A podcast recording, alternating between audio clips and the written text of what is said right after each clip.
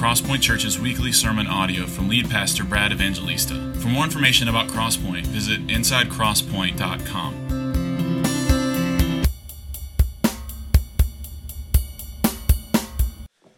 Good morning. Happy New Year. The grass withers, the flower fades, but the word of the Lord endures forever. So, because that's true, let's open our Bibles to Hebrews chapter 11. Hebrews chapter 11, as we've been working our way through this beautiful New Testament letter, we find ourselves at one of the most beautiful chapters in all of the Bible. If you're joining us for the first time today, welcome. We've been working our way through Hebrews, and uh, I'm glad that you're with us today. And I pray that uh, the, the preaching of the word will bless you. And, and even though you may feel like you're behind, you'll catch up and you'll hopefully understand the context of where we are this morning.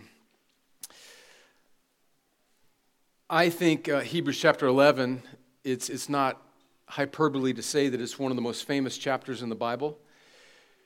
And I've really been looking forward to this chapter. And I'm glad that we're beginning it here on this first Sunday of 2024. Uh, this chapter is so famous that sometimes it almost stands alone. And there's value in that. I think you can just, just sort of parachute down into the Bible in places and, and get a lot out of it. But Hebrews chapter 11 is, it fills an important place in the message of this letter. Up to this point, the first 10 chapters, the anonymous author of Hebrews has been building a case, a, a massive theological case that Jesus is better. He's, he's what all of the Old Covenant, what all of the Bible up to that point, the Old Testament has been pointing to. He's a better priest, he's a better sacrifice, he's a better law. He's a better rest. He's a better promised land than anything that was promised before. And now, all of this massive doctrine that the writer of Hebrews has been building, where he's encouraging these Christians to not give up on Jesus, now turns here in chapter 11 to this wonderful mountain of Hebrews 11, this wonderful exhortation of faith. And so we're going to take a couple weeks to work our way through it. We're going to start with the first seven verses. I'm going to read through it. I'm going to do my best to explain it. And then on this first Sunday of 2024, we're going to come around the Lord's table and receive communion together as a faith family. Let me read the text and then pray and then do my best to explain it to you. Hebrews chapter 11, verses 1 through 7.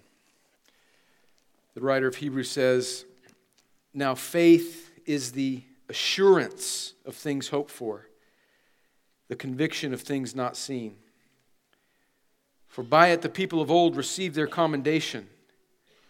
By faith we understand that the universe was created by the Word of God, so that what is seen was not made out of things that are visible. By faith, Abel offered to God a more acceptable sacrifice than Cain through which he was commended as righteous, God commending him by accepting his gifts. And through his faith, though he died, he still speaks. By faith, Enoch was taken up so that he should not see death. And he was not found because God had taken him. Now, before he was taken, he was commended as having pleased God. And without faith, it is impossible to please him. For whoever would draw near to God must believe that he exists and that he rewards those who seek him. By faith, Noah, being warned by God concerning events as yet unseen, in reverent fear constructed an ark for the saving of his household. By this he condemned the world and became an heir of the righteousness that comes by faith. Well, before I pray, let me give you the flow of our time in this word to help us understand it. I've broken it up into two parts. The first three verses, I think, are uh, an explanation of the nature of faith. And then the next few verses, verses four through seven, are, are three examples of faith. And really, that's the balance of this chapter, is all of these examples, one upon another. A whole chapter's worth of examples of what living faith looks like. And we'll look at the first three. So the nature of faith, and examples of faith. And that'll be our time in the Word. Let me pray.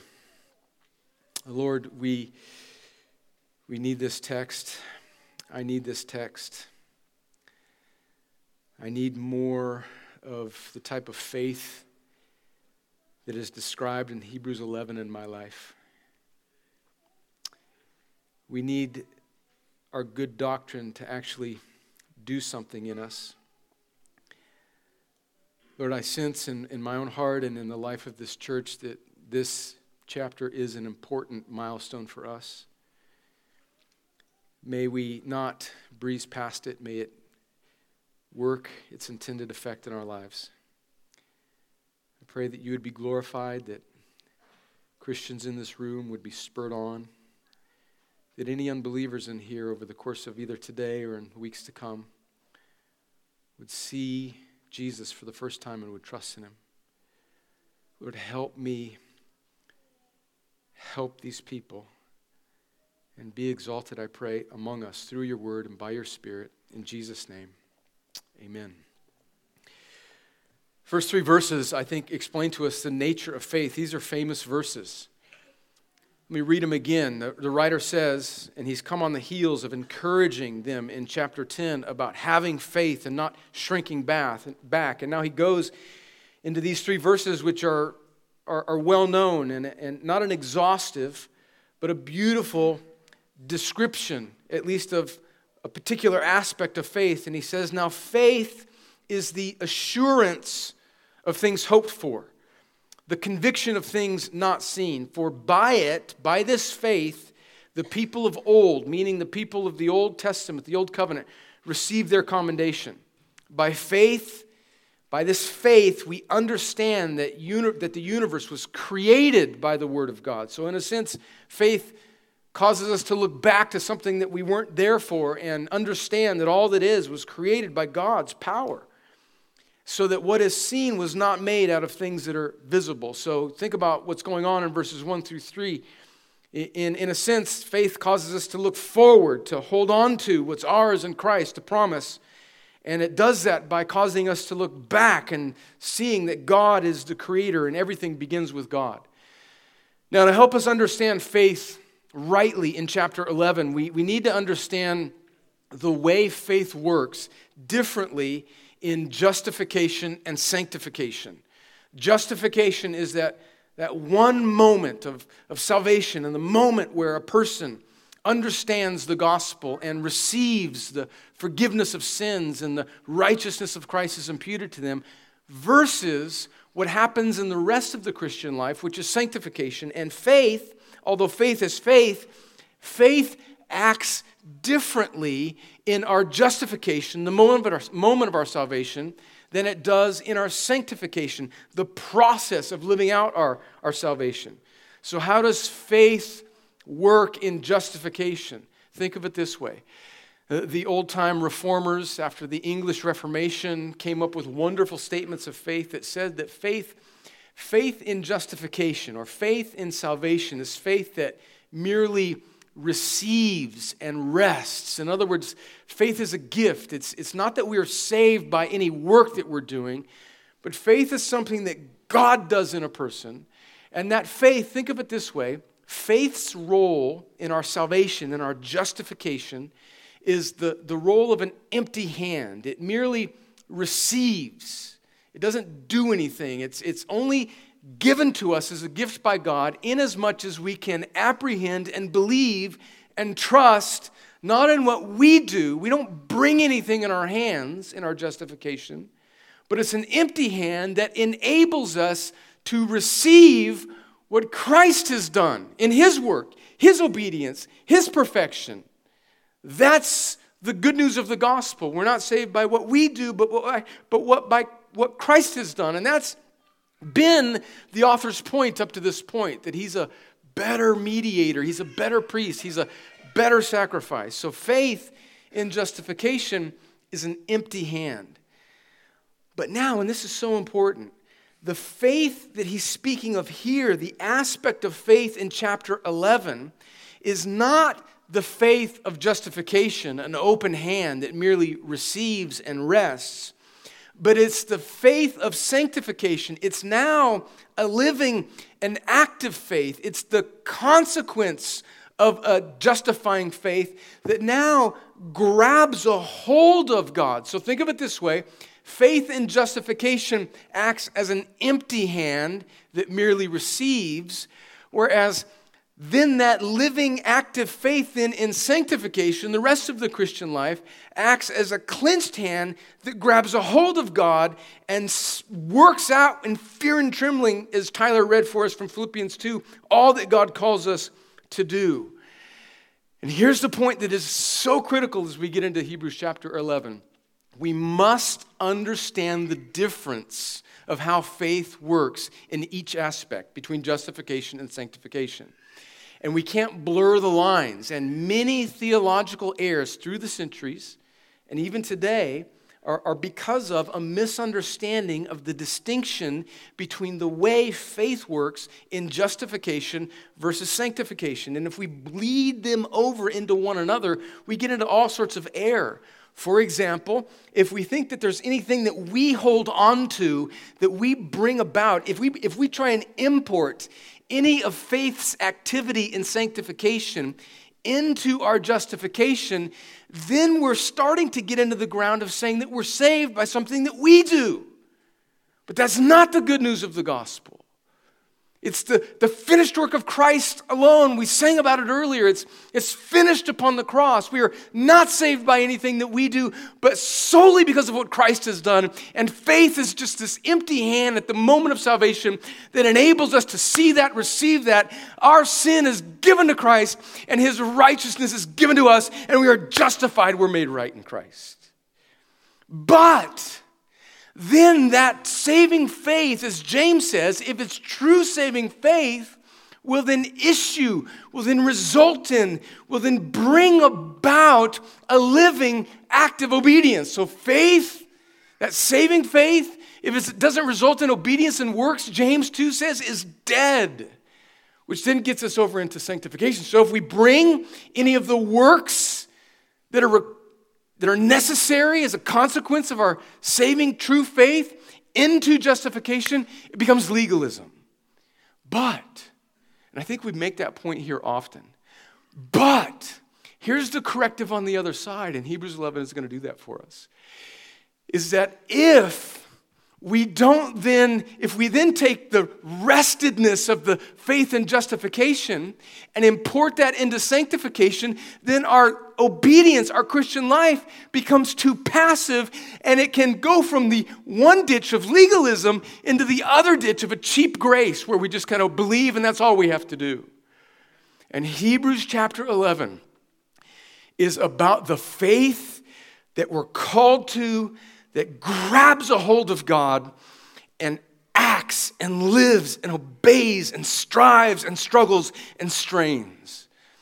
And there is, and I think we need to admit this, there is a subjectiveness, there's an intangibility to this faith that the writer of Hebrews is calling for. Look at, look at the words in verse 1. He says, Faith is the assurance. What's assurance? It's this confidence, it's this sense that we believe what we believe. We're trusting in Jesus, but it's this inner feeling, it's a conviction.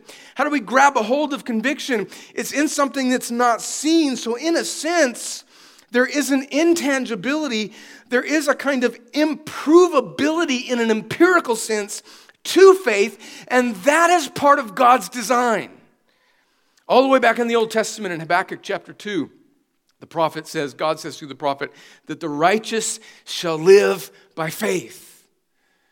And then in the New Testament, in 2 Corinthians chapter 5, Paul says that we walk not by sight, but by faith. And so God has, has orchestrated, has ordained, has created a universe whereby his people, whereby he has deemed it most glorious for him and the renown of his name for his people to not follow him by sight or by empirical evidence, but by faith, by this subjective thing, by this thing that at sometimes can be weak and at other times can be strong, that rests in us. It's this assurance, it's this conviction, it's this living and active faith, not the empty hand that we receive faith for salvation, but then the, the hand that holds on to, that it sometimes will wax and wane. That the point of Hebrews 11 is to strengthen the hold of real faith of God's people despite their doubt. And see, I, we got to get this is that faith is not the absence of doubt or fear, but it is the holding on to God. It's the obedience despite the remaining sin. It's the pressing on despite the discouragement. It's the holding on despite the feelings of weakness, where faith is proved and that's what the writer here, under the inspiration of the Holy Spirit, is calling for. And notice this, notice this. He's saying that for by it, by this type of faith, this intangible, subjective, living, sometimes weak, sometimes strong, but persistent faith that holds on to God is the thing by which the people of old meaning all the Christians that have come before us receive their commendation. And the point that the writer of Hebrews wants to make is that he wants his audience and us now 2,000 years later to receive the same commendation. And so he's saying is this faith that you received in Christ at your justification, work it out with fear and trembling, hold on to God, and by it, make it all the way to the end. And so then he gets into examples. That's the nature of faith. And now the examples of faith. And we'll start with three. I think we'll make it through three. Let's look first at Abel, the first example of faith in this chapter. By faith, look again at verse 4. By faith, Abel offered to God a more acceptable sacrifice than Cain, through which he was commended as righteous, God commending him by accepting his gifts, and through his faith, Though he died, he still speaks. Okay, what's going on here? Well, I want to make sure that we're all familiar with the story of Cain and Abel, these two first brothers, these first two children of Adam and Eve. So let me read to you from this story, all that we know of this story, this being referred to here in verse 4 of Hebrews 11, all the way back in the opening chapters of Genesis, Genesis chapter 4. Let me start reading. Uh, I'll, I'll, I'll read verse 1, but 2 through 7 is where it's at. So let me read verse 1. Genesis 2, or sorry, Genesis 4, verse 1. Now Adam knew his wife, knew Eve his wife, and she conceived and bore Cain. And so again, this is right after the fall. I mean, the monumental, historic Genesis chapter 3, where we have the fall of Adam and Eve, and we have this promise of God to Eve that she will bear a child, that her offspring will bruise the head. So there's this the shadow, this first, in a sense, this first preaching of the gospel in Genesis chapter 3, where uh, Adam and Eve have fallen. They're about to be excommunicated from God's presence. Think about how intense this scene is. And God says to Adam and Eve that, okay, Eve, you're going to have a, you're going to have a child. And he says to the serpent, the devil, he says that this offspring of Eve is going to. Uh, is, is going to crush your head. You may bruise his heel, but he will ultimately defeat you, is, is ultimately what's going on in Genesis chapter 3. And now we get right into Genesis 4, and the rest of the Old Testament is really waiting for this offspring of Eve that we, we don't know who it's going to be if we're just reading in time, but ultimately we know it's pointing to Christ. And so here we are. Adam knew his wife, knew Eve his wife, and she conceived and bore Cain, saying, I have gotten a man with the help of the Lord. And again, verse 2, she bore his brother Abel. Now, Abel was a keeper of sheep, and Cain a worker of the ground. So, Abel was a shepherd, and Cain was a farmer. In the course of time, Cain, pay attention to this, this is all that the Bible really says about this interaction here. In the course of time, came Cain brought to the Lord an offering of the fruit of the ground and Abel also brought of the firstborn of his flock of their fat portions. And the Lord had regard for Abel and his offering, but for Cain and his offering, he had no regard. So Cain was very angry, and his face fell. The Lord said to Cain, Why are you angry, and why has your face fallen? If you do well, will you not be accepted? If you do not do well, sin is crouching at the door.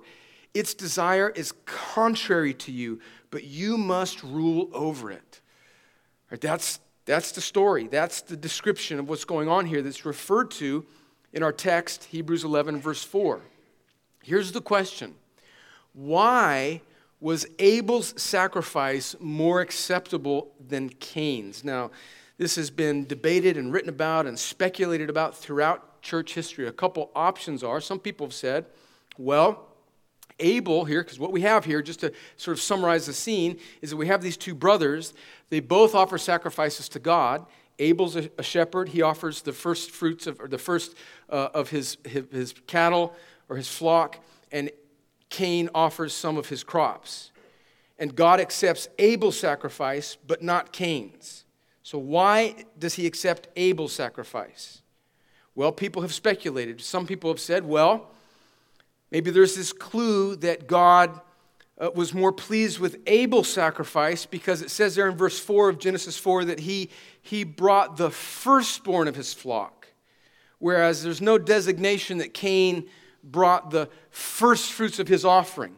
And so some people have speculated that, well, Cable, or, or Abel brought, brought the, the best of his, his, his uh, work, whereas Cain did not. That's, that's possible.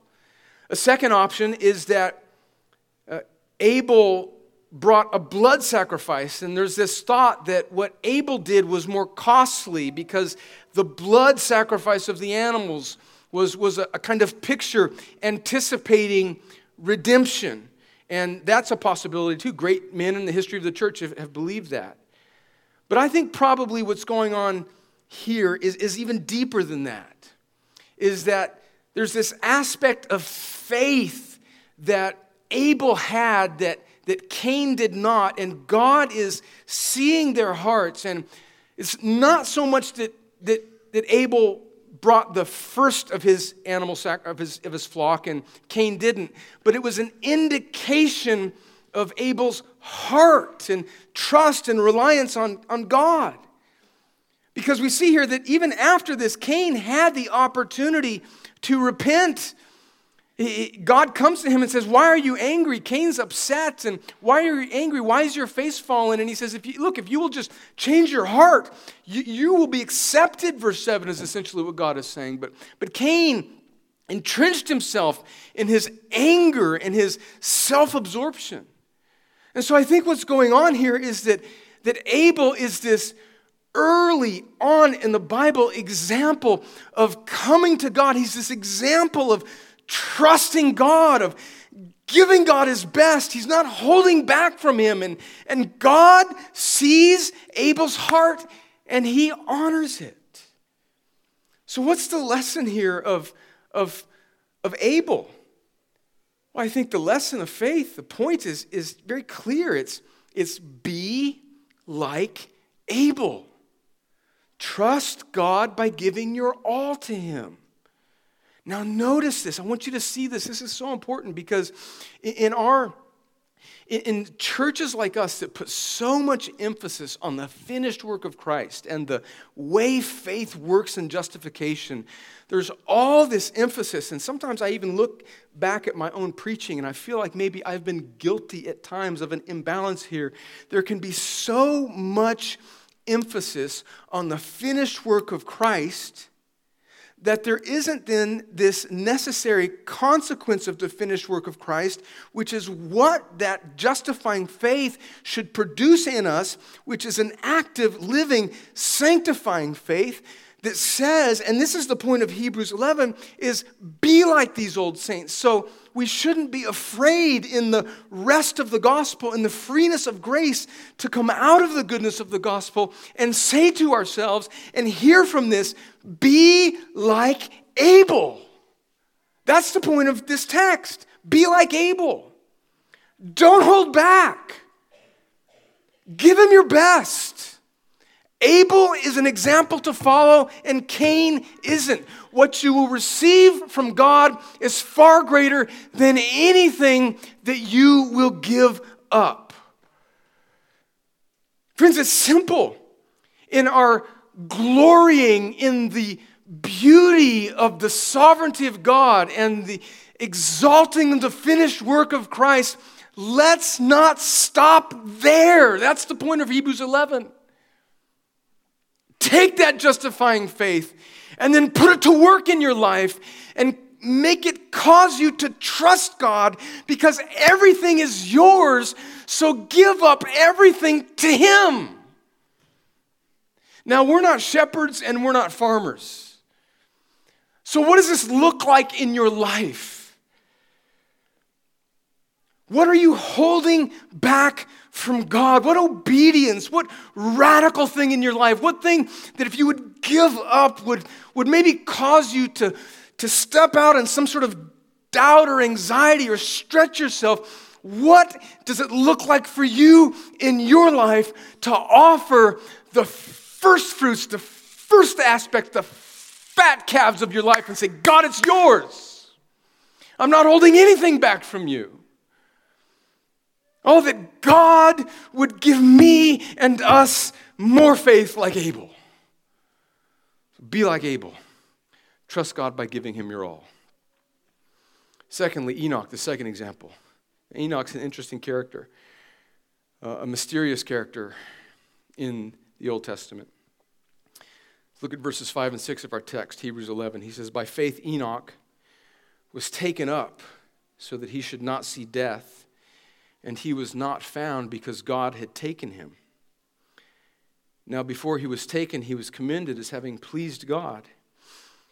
And without faith, it is impossible to please him, for whoever would draw near to God must believe that he exists and he rewards those who seek him. Well, that's a, verse 6 is glorious. Let's look. Let's make sure we understand Enoch in context. Again, let's go back to Genesis. Now we're in Genesis 5, verses 22 through 24, and this is the, the story of Genesis, the story of Enoch, really all that's said about him in Genesis.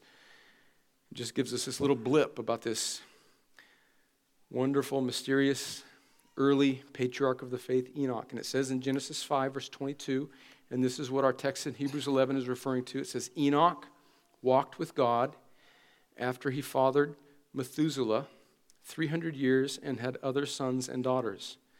Thus, all the days of Enoch were 365 years. Verse 24 Enoch walked with God, and he was not, for God took him. And the historical understanding of what that means, and I think it's exactly the way the writer of Hebrews interprets it in our text. And if you're wondering, how to sometimes uh, uh, apply or to understand or interpret the Old Testament. Anytime the New Testament interprets or sheds further light on the Old Testament, go with that interpretation. And this is what the writer of Hebrews says about what it means that all of a sudden Enoch was not, for God took him. What does that mean? It means that he didn't see death. He was not found because God took him. So, in a sense, Enoch was just translated. He was he was, in a sense, sort of raptured. He, he did not taste death. So, what's the significance of Enoch? Enoch is a picture. All it says about Enoch is that he pleased God in the way he walked.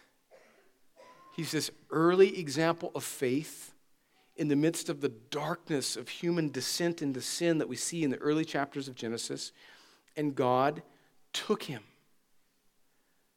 So he's this example, I think, of eternity, of the return of Christ, of, the, of, of, of God's people being translated, being transformed. He's, he's a picture of what it will be like for at least one generation of Christians on earth when Jesus returns and they will be alive when he returns and they, there will be a generation of christians sometime in the future when jesus returns that will not taste death but Jesus will come again. That's spoken of in 1 Thessalonians chapter 4, verses 15 through 17. The dead in Christ, those saints that are in heaven, will come back with Jesus in his second return. And the saints that are alive on earth will not taste death. We will meet the Lord in the air. He will come and establish his kingdom forever. And we will all be transformed. And Enoch is a, a picture of the reward of the person who's walking with and pleasing God. He's a picture of that hope of the Christian. He's a picture of the hope of the reward, the resurrection, eternity that awaits us. And it's a result of, don't miss this, don't be scared of this, people that love the glory of Reformed theology. It's a result of the fact that he pleased God and he walked with God in his earthly life. He pleased God, and this is how God rewarded him. In other words, his justifying faith was validated, authenticated, vindicated by the sanctifying faith, the way he actually lived and obeyed and pleased God in his life. And he received the reward that is all of God's people who strive and struggle with living, active, imperfect faith to please God. Now, what's interesting here, before we move on from Enoch, is just one last thought on him is that notice that he's juxtaposed with Abel. Right next to Abel, brings up Abel, and then there's Enoch. I don't think this is any accident. In fact, nothing in the Bible is an accident, actually. Uh, you should believe that, by the way. Nothing. Every, every little jot and tittle is exactly where it's intended to be. But I think there's something to note here is that think about how Abel's life ends tragically. It's the first murder in the Bible. His life ends tragically at the hands of his jealous brother. And he's commended as an example of living faith. And the next example in Hebrews 11 is this man who we don't know much about, but seemingly walks through life like on rainbows with people playing the you know, harp in the background all the time, and it's wonderful and he gets translated. He gets he doesn't taste death. Not that Enoch never saw hardship, but there's this juxtaposition of being murdered by your brother to walking with God and being being raptured at the end of your life and not tasting death. What's the point?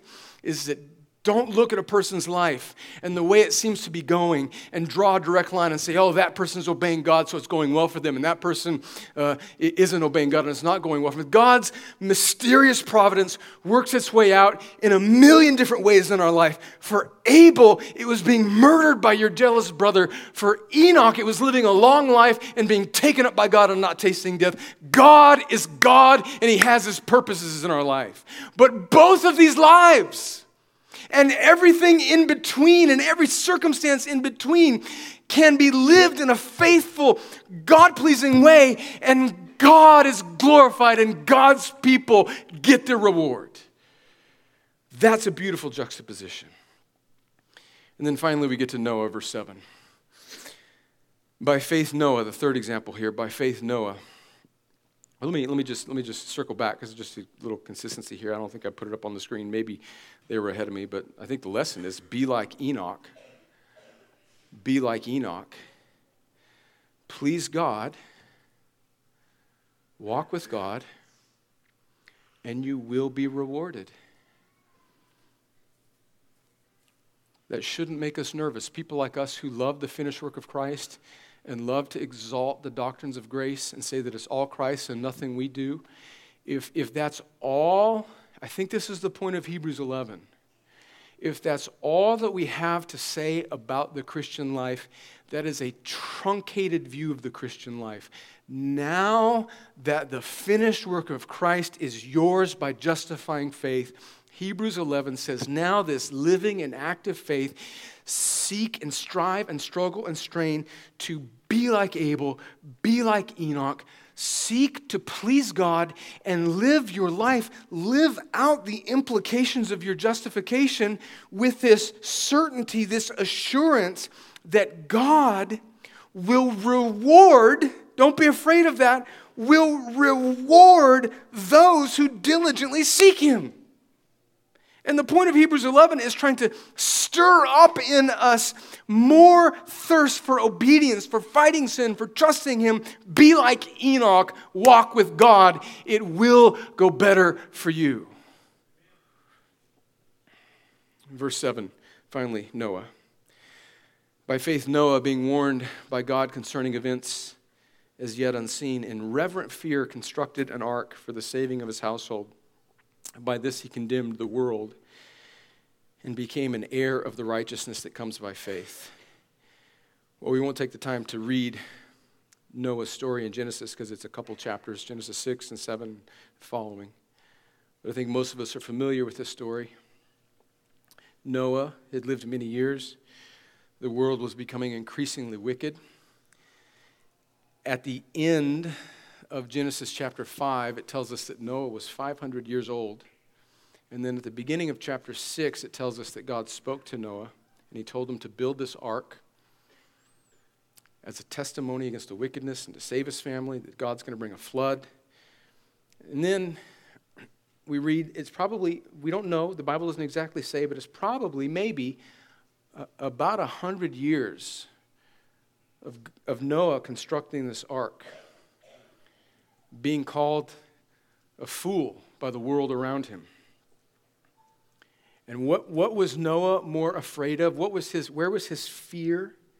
His fear, it says, in reverent fear, he constructed an ark for the saving of his household. For decades, he endured the scorn of a lost world around him, and he saved himself and his family. Now, there's a lot going on here in redemptive history in Noah. I think Noah and the ark is a picture of Christ, ultimately. But at least the way the writer of Hebrews is using Noah, he's using Noah as an example of faith amidst a hostile culture. And he's wanting to say to the Christians in the first century in Rome look, fear God more than the Roman Empire. You may have to live in such a way that the world around you thinks you're a fool. But be like Noah Trust in him. So, what's the lesson and the point? Why, why is the writer of Hebrews appropriating this glorious redemptive story of Noah and bringing it down into an exhortation on how to live in a wicked world? I think the lesson or the point is be like Noah. Be like Noah and fear God more than the world. Now, again, how does this apply to us? Well, we, we may not be spoken to by God to construct an ark because of some impending worldwide cataclysmic judgment. But what does it look like in our lives as Christians in our culture? And I, I particularly am thinking of maybe young people that have grown up in just such confusion. How do you take verse 7 and appropriate it into your life? Be like Noah and fear God and trust God and believe Him more than the foolishness of this world around you. If the world tells you that a person can choose their own gender, don't buy, don't fear the opinions of other people more than you fear God. Trust in God. If the world says that you must live this particular way in order to be accepted and pleased, fear God more than the world. Hold on to Christ. Be like Noah. Don't give in. What do we fear more? I think this exists in the church. We, we want people to love us so much. We're so scared to offend. And in our desire to not offend everybody else, we drift away from shore and end up offending the only one who really matters, which is God.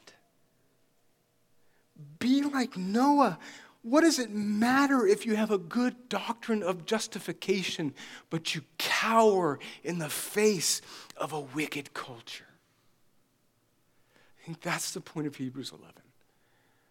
Now, there's a whole lot more we could say about this. I'm not saying we need to be arrogant jerks, all these things. There's so, there's so many, I, I, but we could lose the point with a thousand caveats. The point is, is that you have Christ in you. Fear God. Be like Noah. And it may be in your setting, your time, your place, your friend group, your peer group, your job, your cubicle, your platoon, your situation to stand up and obey God and not men. And the point of Hebrews 11 is to call us to look at those who have gone before us and say, they did it. And they were holding on to a shadow that they didn't even fully see. We're holding on to Christ, who we know has come and done this, so we can hold on to Christ. Be like Abel. Be like Enoch. Be like Noah. Trust God. He rewards his people. Let me pray.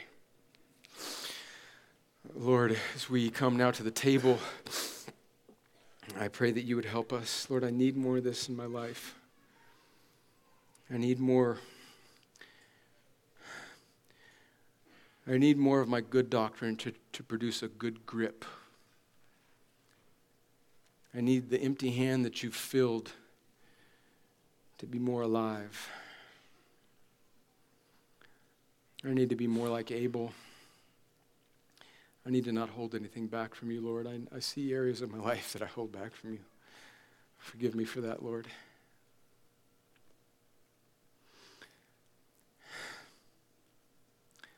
I'm a master at justifying things so that I can make myself feel okay about little inner decisions I'm making.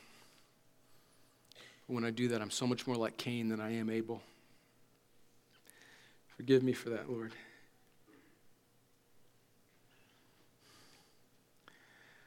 Lord, I need to be more like Enoch. I need to have a kind of single mindedness in my life that pleasing you is all that really matters. Because you reward those who diligently seek you, walk to please you. Lord, I need to be like, more like Noah. I need to fear you more. I need to be more courageous. I need to not care what other people think of me more.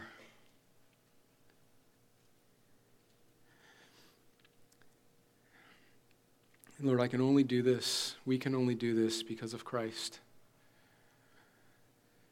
So the strength of sanctifying faith looks back to the certainty of justifying faith. It says that because of what Christ has done, because greater is He that's in me, because you have given me everything I need, because Christ is more than enough, because you have every pleasure at your right hand, I can live for you.